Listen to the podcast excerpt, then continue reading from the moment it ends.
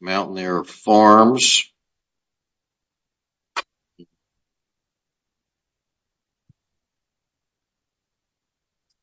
This shows Mr. Ripley. It's Claremont is my first name. Ah, my bad. That's okay. All right, Ms. Ripley, we'll hear from you.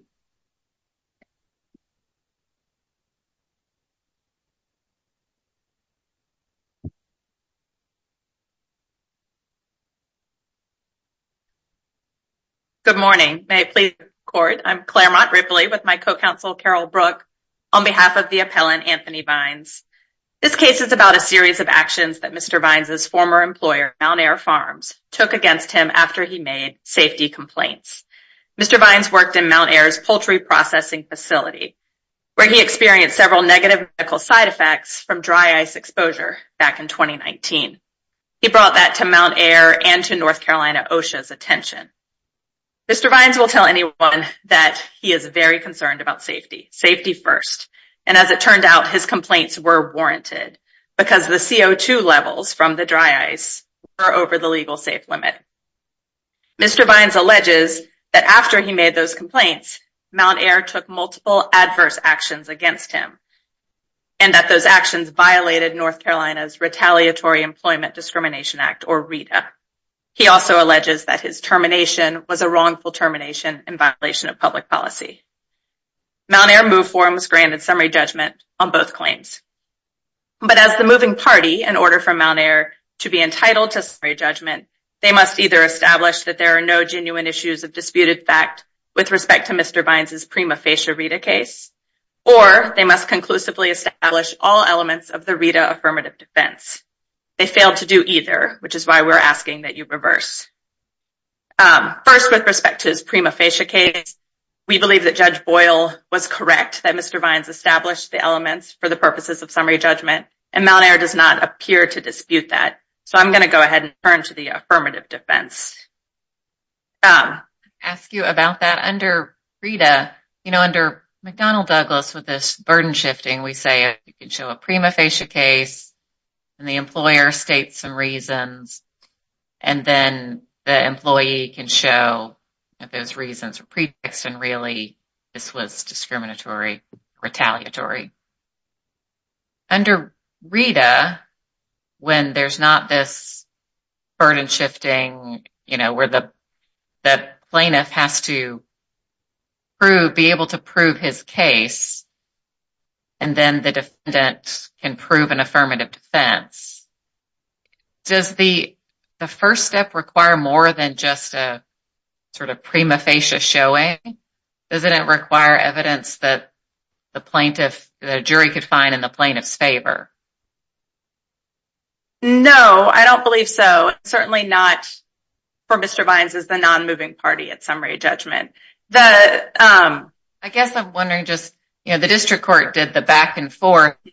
Uh, I'm not entirely sure about whether it seemed like maybe the burden was consistent with REDA, but he still did this back and forth thing where uh, it was at the third step that the district court considered whether Mr. Vines would be able to show that the actions were retaliatory, um, not just they're close in time, like would he actually be able to show, in fact, that that's why they did what they did?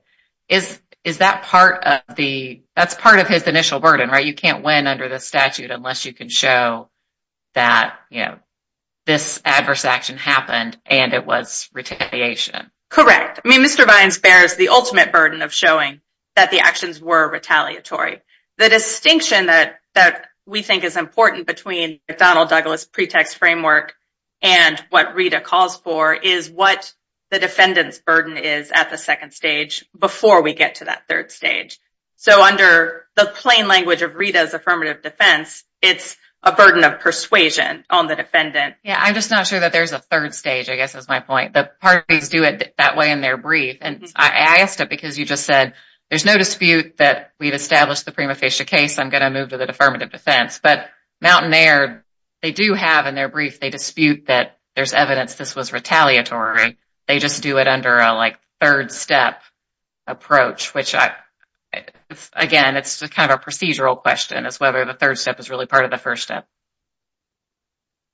I mean, I think in this case where Mr. Vines does have evidence that would allow a jury to conclude it's retaliatory, regardless of where you evaluate it, it should be reaching the jury. That's a fair response that I've tied up on some procedural nitty gritty that doesn't actually affect the outcome of your case. But I mean, we are focusing on the procedure here. That is where we think the real error is, that the that the lower court evaluated, that the lower court moved too quickly to um, evaluating whether this was really retaliation because Mount Air never presented evidence that either of its purported legitimate reasons for terminating Vines were its real reasons. If you if you look closely at their summary judgment briefing, they present them as um as excuses, as these are reasons we could have fired him, but they don't present evidence that those are the reasons they did terminate Mr. Vines. Those two reasons presented are that he had used up all of his leave or that they couldn't accommodate his light duty. And as we detail in the brief... Even though this is more of a McDonnell Douglas terminology, What? why is that pretext? Isn't that your burden to show it's pretext?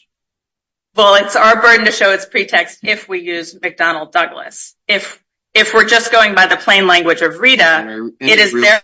Is there any real difference between that and the plaintiff having the ultimate burden of proof? I mean, if the defendant comes forth and has uh, rationales for its actions, what's the district court to do at that point? Doesn't doesn't doesn't the plaintiff have to then come forward to uh, disprove what the defendant has has set out? I think the difference, and this this might go back and answer your question as well, Judge Rushing, excuse me, but the difference is that Mountaire is the party that moved for summary judgment. And if we interpret the REDA defense as an affirmative defense, then as the moving party, they bear the burden of establishing each element of that affirmative defense to be entitled to summary judgment. And if they have failed to show, to persuade the court, that either of those were its real reason for terminating Mr. Vines, then summary judgment is not appropriate and this should go to a jury. And that is who Mr. Vines should be presenting his facts to, to persuade the jury that it was actually retaliatory. Does that answer the question you were asking? I understand what you've said. The the other thing that um that I think is important to look at is that the North Carolina Supreme Court has not used the pretext framework for interpreting REDA. The lower court did use it and Mountaire would like you all to use it, but we don't think it is appropriate. In Abels v. Renfro in 1993, the North Carolina Supreme Court interpreted a very similar statute to REDA, the predecessor, um, which was about retaliation for workers' comp complaints. REDA expanded that one a little bit. But in Abels, the court wrote, defendants suggest that this court adopt the complicated analysis used in federal employment discrimination cases as a model for how retaliatory discharge cases based upon the filing of a workers' comp claim should be developed in our North Carolina courts. We decline to do so. Instead, we rely on the terms of the statute itself to determine what showing is necessary. So we think that that right there is controlling and that the North Carolina Supreme Court is unlikely to look to McDonnell Douglas instead of the plain language of the statute. So the defendant showed there was quite a bit of absenteeism and that there was no light duty job that it could give to Mr. Vines. Why isn't that sufficient? Well, they Mr. Vines was absent a good bit um, and the record shows that the reason for his absence was actually often because of that dry ice exposure and his medical side effects and then later because of his back injury that he sustained at work on March 11th.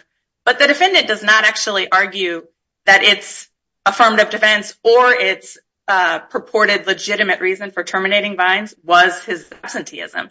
They they actually say the opposite. Um, I just wrote down the site. I think it's page 1107 in the record is where they say that's not the reason they fired him. So he did not have a duty either under either if we're using the what I say is the proper REDA framework or under McDonnell Douglas to disprove that because Mountaire never claimed it was because of his absences. They did claim. Ms. Ripley, Yes. Ms. Ripley, yeah. What about, though, their claim that they did not have available light-duty jobs? That seems to have gone unanswered in this litigation, and why wouldn't that be enough? Um, I believe we did respond to that in our brief and actually directed the court to the testimony of um, Mountaire's corporate designee, Ms. Webster, where she explained, we don't call it light-duty, we call it restricted duty. But we do have restricted duty jobs, and they offer the restricted duty jobs. You said that was reserved for workers' comp claims. For people with a workplace injured on the job. I'm sorry, you two spoke at the same time. Can you repeat yourself, oh. Judge Keenan? No, no, that's okay. Go ahead. Please answer. Um, Mr. Vines needed the light duty because of the back injury that he got on March 11th on the job. Mountaire did not send him to their occupational health clinic, which is where the workers' comp process has started. So the workers' comp process was never triggered in this case because he didn't know about his workers' comp rights. But that does not mean that he shouldn't have been given light duty. Ms. Webster testified that he should have been. They said they didn't have any light duty. But they were parsing words there, I believe, Your Honor. They said, we have restricted duty, we don't call it light duty. And Mr. Vines also testified that there were a handful of jobs he had done that he could do that he considered light duty, including the permanent grader position where you just stand on the poultry processing line and the chicken passes you by and you're doing quality control, and that dry ice packing position. All he wanted was proper safety equipment so he could do that. He said that was light duty. What was he needed light duty, right, because of his um neuropathy, right? Not not because of the back injury? No, Your Honor. He had the, the neuropathy he had all along. He did not need the light duty until after that back injury on March 11th. So he was capable of doing the job that he had been relocated to. That job wasn't too difficult for him because he didn't need a special light duty job because of the neuropathy.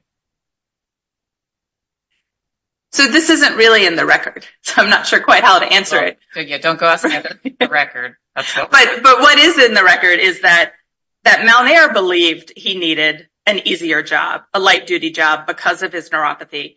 And they put that in a memo. He we should put him on a permanent grader position because he needs a light duty job. And instead, they put him on a different job on March 11th, which was not light duty, which was picking up boxes of Um, chicken quarters and moving them somewhere else. And that is where he injured his back. Can you take the rest of your time here to address this alternate ruling of the district court on the suspension claim that it was without jurisdiction? Because I don't think you addressed that at all. I we're talking about the footnote that if we're left with just suspension, then the court doesn't have jurisdiction. Um, you're right. We did not directly address that in our briefing because we believe that um that Mountaire is not entitled to its affirmative defense on the terminations either. If if you were to only reverse with respect to the first three adverse actions, the disciplinary um the disciplinary warning, the suspension, and the retaliatory relocation. We affirm on the suspension that's left. I think you've challenged any of the factual conclusions that the district court made in that regard. Well, with regard to the suspension, there's ample evidence in the record that he was, in fact, suspended. I mean there is there's Ms. Ripley, I think, though, that when you're answering uh, the question, it would be helpful for us to know how the two-day suspension could Uh, meet the diversity threshold of $75,000. I'm not sure if it would, Your Honor. Um, we haven't calculated damages independently just based on that suspension because uh, we believe there's evidence to support all of the disciplinary action or all of the retaliatory actions, including the termination. Um, but but if we were left with just the suspension, then um, there might not be diversity. I mean, we we initiated this action in state court. It was it was defendants who removed it. Um, and and I mean, I guess we would be left going back to state court, which would be unfortunate because Mr. Vines initiated this action back in 2019 as a as a pro se in the administrative process. I'm well over my time, but I'm happy to keep answering questions. Okay. Ms. Dorminey. Thank you, Your Honor. May it please the court. My name is Betsy Dorminey, and I'm appearing today on behalf of Mountaire Farms. Uh, first of all, I know I need hardly remind this panel that you have the power to affirm a district court's decision for any reason that is supported in the record. It doesn't have to be because of the particular analysis that the judge uh, below gave. Although I do have to say, at least standing here as appellant, certainly, that I think Judge Boyle is absolutely right in this case. I disagree with um, my learned counsel uh, on the question of whether we concede that Vines made out his prima facie case of discrimination. Do not think so, but I'm an advocate. And when I wrote my motion for summary judgment, I said he didn't. But Judge Boyle, applying Rule 56 the way he's supposed to, found that he did. And he spotted them, the suspension. I don't think that most large poultry plants will suspend people with three words of see you Monday, particularly following a meeting in which they have erased a number of his unexcused absences in order to allow him to continue to work. And this is a little bit indirect, but jumping all the way to the greater weight argument that I believe counsel is making. First of all, I think you're correct, Judge, in saying that they're trying to somehow bypass this third step of ultimate burden of proof in McDonnell Douglas by making it to the employer's duty to persuade immediately, no, no, no, we did this for a legitimate reason. And moreover, we're we're right. And the analysis is there. So are we applying McDonnell Douglas here or are we applying a North Carolina specific? Well, that's a very good question, Your Honor. And the judges. We're hoping you got a very good answer. Well, I think because the North Carolina Courts of Appeals apply the McDonnell Douglas burden shifting standard in REDA cases. I have a very recent decision from 2023, Sloan uh, versus um, Mocksville. And the district courts certainly apply it. And there's a decision two weeks ago, uh, Malik versus um, Amazon. And I can provide sites to those for you if you wish. Was there a substantive difference between the two? No, I don't think so, Your Honor, because McDonnell Douglas is uh it's it's it's it's really more of an analytical tool that the Supreme Court has devised and has been widely used all over the country to deal with this flood of discrimination and retaliation lawsuits that have come in from the employment area into the federal courts. It's a it's it's an analytical tool because it helps allocate the relative burdens of proof. And it should be the plaintiff who has the ultimate burden of proof on a retaliation or discrimination suit because this is not something that you win by default if the other party can't prove it. But moving to that, I think we do have by in spades the greater weight of the evidence here that we were trying to keep Mr. Vines employed and not get rid of him. First of all, the discussion about March 11, he worked one day after five weeks of absence and claimed that his back hurt and that he came back a few days later with a doctor's excuse. Um, it is not supported in the record at all that the job that he was assigned to when he returned for that March 11 day was involved heavy lifting. He does not say that in the pages that are cited in the um, appellant and the appellate, appellate's brief. Leg quarters are the little things you get from Kentucky Fried Chicken. These you know, it's the thigh and the drumstick. It's not it's not a burdensome job. He does he does say in deposition that he he had to pick up something heavy. Um there's not a description of what it is, exactly how it works, but I mean you can't dispute that he he says that in his deposition. I was a little confused about the relocation because it seemed like there's this early March memo, a March 7th memo saying he's he's going to be moved to a grader position. But then I guess he he didn't come back to work until Monday. Instead of grader, it was the leg quarters position. Um, there seems to be a little confusion in the arguments about where he was relocated to. Can you help me sort that out? Well, yes, and I think that comes down to the poultry industry. And the way these lines work, people are moved around to different positions based on what positions need to be filled on a given day.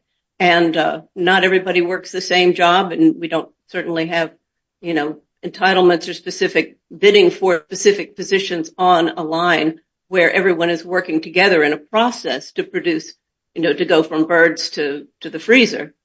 Um, so it may have been that the position that he was given to try that one day he returned was not the permanent grader position, but it's entirely possible that the grader position was already filled and they didn't want to dislodge somebody else to move him into it. Now, they did try to work very hard with him to get what he needed, and he talks about needing particular um, respiratory things. If you look in the OSHA, well, I think it is in the in the record, actually. OSHA prescribes Um, a mask and gloves for people who work with uh, dry ice, and he was he was given those things. But but to return to the greater weight, which I think really does matter here because that's what it comes down to at the end of the day. They never he failed to disclose his neuropathy when he was hired. The reason they have these medical questionnaires is to find out what kind of jobs people can do and how to how to utilize them best so that they can be successful. They didn't discipline or discharge him for that. They tried to find him a new position that he could work. It was the dry ice one. It didn't work out. He tried, you know, he had absences that he accrued, he said, because he was ill. They had been reported initially as unexcused absences. He had this meeting with the upper management in the conference room to talk about what was going on and how they could make things work better. They erased some of his absences, took him at his word that they should have been excused and not unexcused. Do you agree that he wasn't terminated for violating the attendance policy? No, I do not. I think he was. I mean, Judge Boyle is interesting in his decision. We certainly argued that that was the reason for his termination, that absenteeism and exhaustion of leave. It's hard to parse these two different kinds of absences because they both, at the end of the day, end up to somebody not being there to work. Now, Mountaire never said no to him for a single request for... So was that a was that a stated reason uh, when he was terminated? Uh, the company told him he was one of the reasons was because he violated the attendance policy? Well, he'd also exhausted leave. Uh, did they tell him that he was fired for violating the attendance policy? I don't know if it was specifically the attendance policy, but exhausting your leave is a component of attendance because, again, they all boil down to your whether you're there or not to do the job. I thought part of it was this that they didn't have jobs for him. They didn't have the light-duty jobs. Well, no, you're correct about that. That was an additional reason, and Judge um, Boyle did address that as well. Uh, Excuse me, Ms. Dorminey. Mount Air gave different reasons and different dates for ending the employment. Did it not? And how do we factor that in? I don't think they gave different reasons as much as they had multiple reasons for terminating his employment. The very last day after March 11 when he came in and he requested light duty, which was not available, again, they have restricted duty for people with workers' compensation uh, who are on workers' compensation, and that's not light duty. It's a there there is a distinction between those two things. But when he came in that day, they were they went they were going to initially grant him an additional period of leave because he said his back hurt. And so the benefits supervisor went to look on, you know, to see whether he would be eligible for additional leave for that purpose, and that was when they discovered that he had exhausted the 240 hours of personal leave that they allow employees who are in their first year of work, as was Mr. Vines, and are not eligible for FMLA-type leave. So, you know, at the end of the day, Mr. Vines worked 4.65 hours for every one hour he took of leave, and then, and this isn't in the decision, but it is in the record, he was marked eligible for reemployment at the end, and I submit that these are not the actions of an employer bent on retaliation. They could have terminated him for not disclosing a medical condition when he was hired. They could have terminated him for excessive absences early on when he exceeded the limit. They could have terminated him for um, exhaustion of leave later, and they could have said, sorry, we don't have light duty for you here, and they could have said, don't come back and bother us again, but they didn't do any of those things. They granted his every request for leave. They noted that he would be eligible for reemployment if he could come if he cared to come back and apply. And I think that is very much the greater weight of the evidence, that there was no discriminatory or retaliatory motive, and at the end of the day, it is the plaintiff's burden to prove that to the court rather than just say, well, it's a default situation and I said they retaliated against me and they didn't sufficiently explain that they didn't, so I win. Okay. Um, does the record show uh, who made the decision to relocate him on March 11th? I don't believe that it does because these decisions are often made on the floor as opposed to in the HR room of deciding who's going to do what position on a particular day.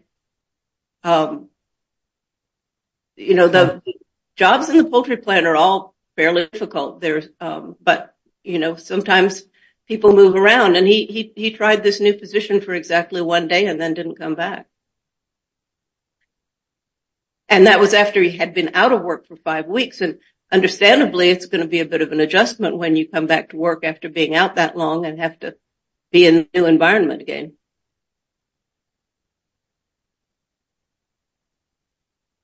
Um, Judge Boyle, I think, did an excellent job in his decision. He he he resolved all doubts that, uh, you know, all disputed facts in favor of the uh in favor of the plaintiff as he was supposed to. I disagreed with some of that, as I said before, but, you know, in the end of the day, he he did come to the conclusion, and I think he's absolutely correct, that when Vines, who indisputably had a lot of absences, was found to have exceeded, you know, engaged in an excessive absenteeism, and when it was determined that he had exhausted all of the leave that the company generously allows its employees, even when they're not entitled to any leave, um, that those were bona fide reasons for the decision to terminate his employment, and uh, even then they were willing to have him back. So talk to us for just a minute about the alternate uh, basis for dismissal on suspension claim, lack of jurisdiction. Your Honor, I have to say I'm not all that familiar with that um that aspect of it. Okay. I do think that the, um, you know, I wouldn't concede that he's made a prima facie case, but Judge Boyle spotted him for it, and I think that was the right thing to do under the circumstances. Um, so what else do you have for us today? Um, I'm willing to answer any more questions, although I would, your your comment does make me think about the line from the, uh, I think it was the Supreme Court, I can't remember the exact case, but where the judge said that we don't, federal courts aren't asked to sit as super personnel departments and make, you know, second guess the decisions that are made by every person, HR department. The ones here I think were utterly defensible, and uh, certainly I think Mountaire bent over backwards to try to keep Mr. Vines employed, and again indicated that they would have him back. So these are not, you know, at the end of the day, it's the plaintiff's burden to prove that we discriminated or retaliated against him, and I just don't think they can do it. All right. Thank you very much, Ms. Dorminey. Ms. Ripley, you've got some rebuttal time. Thank you, your Honor. Um, I think above all else, Ms. Dorminey's argument about the facts has demonstrated that there are a lot of genuine disputed facts in this case, making it not appropriate for summary judgment. It's also confusing the facts a little bit. Um, I'd like to clarify on the retaliatory reassignment, which we allege was what happened on March 11th. If you look at um, both Mr. Vines' deposition testimony, but also his supervisor, Ms. Campbell, this JA 576 is the part of her depo I wrote down, but she explains that he was assigned to a permanent grader position prior to March 11th. The March 11th position was not the permanent grader position. There was there's a disagreement between the parties about whether Mr. Vines' meeting with upper management that Ms. Dorminey explained occurred on February 25th, as Mr. Vines and Ms. Campbell allege, or occurred on March 6th. What's the evidence that going to that last position was in some way retaliatory? The memo that Ms. Richardson um, wrote on March 7th that says Mr. Vines should be assigned to a a permanent grader position to accommodate his neuropathy. And it's, yes, I am arguing that How does that prove your case? I think it proves that they knew Mr. Vines had um, some medical issues and needed an easier position. He is an older man. It's in the record, too. He calls himself slow, an older man. And because of that, they were thinking, let's just put him on an easier position, like a permanent. Says uh, disclosure of issues with his feet due to neuropathy. He'll no longer be allowed to work in the tower. He'll be assigned a permanent grader. That's what you're relying on is the issues with his feet due to neuropathy. It's what they thought. As evidence of their knowledge that he needed an easier position instead of this leg quarters position. The other thing is Ms. Dorminey just gave you all an explanation for why he was moved. Why does that amount? So he has a day where he's not in this permanent grader, but he's doing. How does that amount to retaliation? So he was moved out of the department he'd been in, tenders. His supervisor, Ms. Campbell, was not given any explanation for that. Mountaire has not given any explanation for that, except for the one Ms. Dorminey just gave. In her deposition, Ms. Campbell says, I think he had complained about working with me, and so he was moved out of my department. Yes, you are correct. I do believe Ms. Campbell said that in her deposition. I haven't seen that in Mountaire's um, explanation for the relocation now. Um, I I think there is enough evidence there for a jury to decide why they moved him. I think they could easily conclude they wanted to get rid of him. They wanted him somewhere else. Um, all you've got is he worked this job this day. He worked this job another day. I'm just not seeing how you're connecting the dots that that move is a retaliatory act. Well, there's the temporal connection, too. I mean, the OSHA inspected March 6th, March 5th, excuse me. March 6th is when he was suspended. He was out Thursday, Friday, March 7th and 8th. His first day back was March 11th. So there is a clear temporal proximity to the OSHA inspection. He's not doing dry ice then, right? Correct. They moved him off they moved him off of dry ice back at February 25th. I wanted to turn back to the um Court of Appeals decisions and McDonnell Douglas because um I believe Ms. Dorminey has misrepresented um how widespread the use of McDonnell Douglas is. The the case that kind of started it in the Courts of Appeals was FATA v. M&M Properties in 2012. And it cites to Lilly v. Mastic, which is a 2004 Middle District of North Carolina case, for the proposition that they can use McDonnell Douglas. And what Lilly had said was the North Carolina courts have held that plaintiffs may generally rely on the evidentiary standards employed in federal discrimination cases to establish REDA. Lilly cited to another case called Wiley v. UPS. And there's two Wiley v. UPSs here. This is the Middle District of North Carolina one from 1999. And what that case said is that the North Carolina Supreme Court has recognized federal decisions can offer guidance in establishing evidentiary standards, citing to Abels v. Renfro, which is the case I told you all earlier is the North Carolina Supreme Court case from the 90s that specifically declined to use McDonnell Douglas. So FATA has been, um, the 2012 North Carolina Court of Appeals case has been cited multiple times, including some of the recent decisions that Ms. Dorminey referred to, um, several of which are unpublished, for this proposition that we use McDonnell Douglas for REDA. But if you trace FATA back to Lilly, to Wiley, to Abels, you see there was a mistake at the origin. And um, Abels has been, I think, miscited for this proposition when it actually specifically declined to use McDonnell Douglas. But again, even if we are using McDonnell Douglas, even if Mr. Vines um, has to show that the we're reaching that third step on pretext, what his burden is, is to present evidence that rises above speculation that the stated reasons from Mountaire weren't their real reasons, that it was actually due to his protected activity. If he offers circumstantial evidence to discredit those proffered non-discriminatory reasons, it should be decided by a trier of fact. Actually, I think Ms. Dorminey highlighted several of the disputed issues when she was telling you the various reasons he might have been terminated. They have changed their reasons for terminating him over and over again in paperwork, um, including revising their termination record from April 17th, which said he was terminated for attendance or tardiness or it was a voluntary medical resignation, and revising that exact document on May 3rd to say that it was because he didn't return from leave. None of those are the reasons that they argued in their briefing as their legitimate reasons or their affirmative defense for terminating him. Um, this court has acknowledged that constantly changing reasons for termination can be evidence of pretext.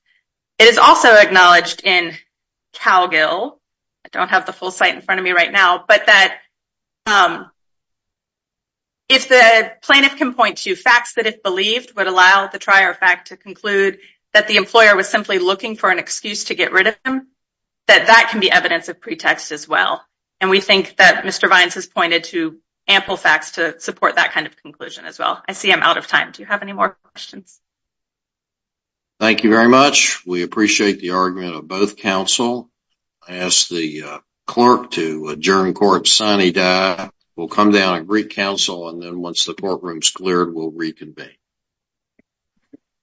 This honorable court stands adjourned. Sine die. God save the United States and this honorable court.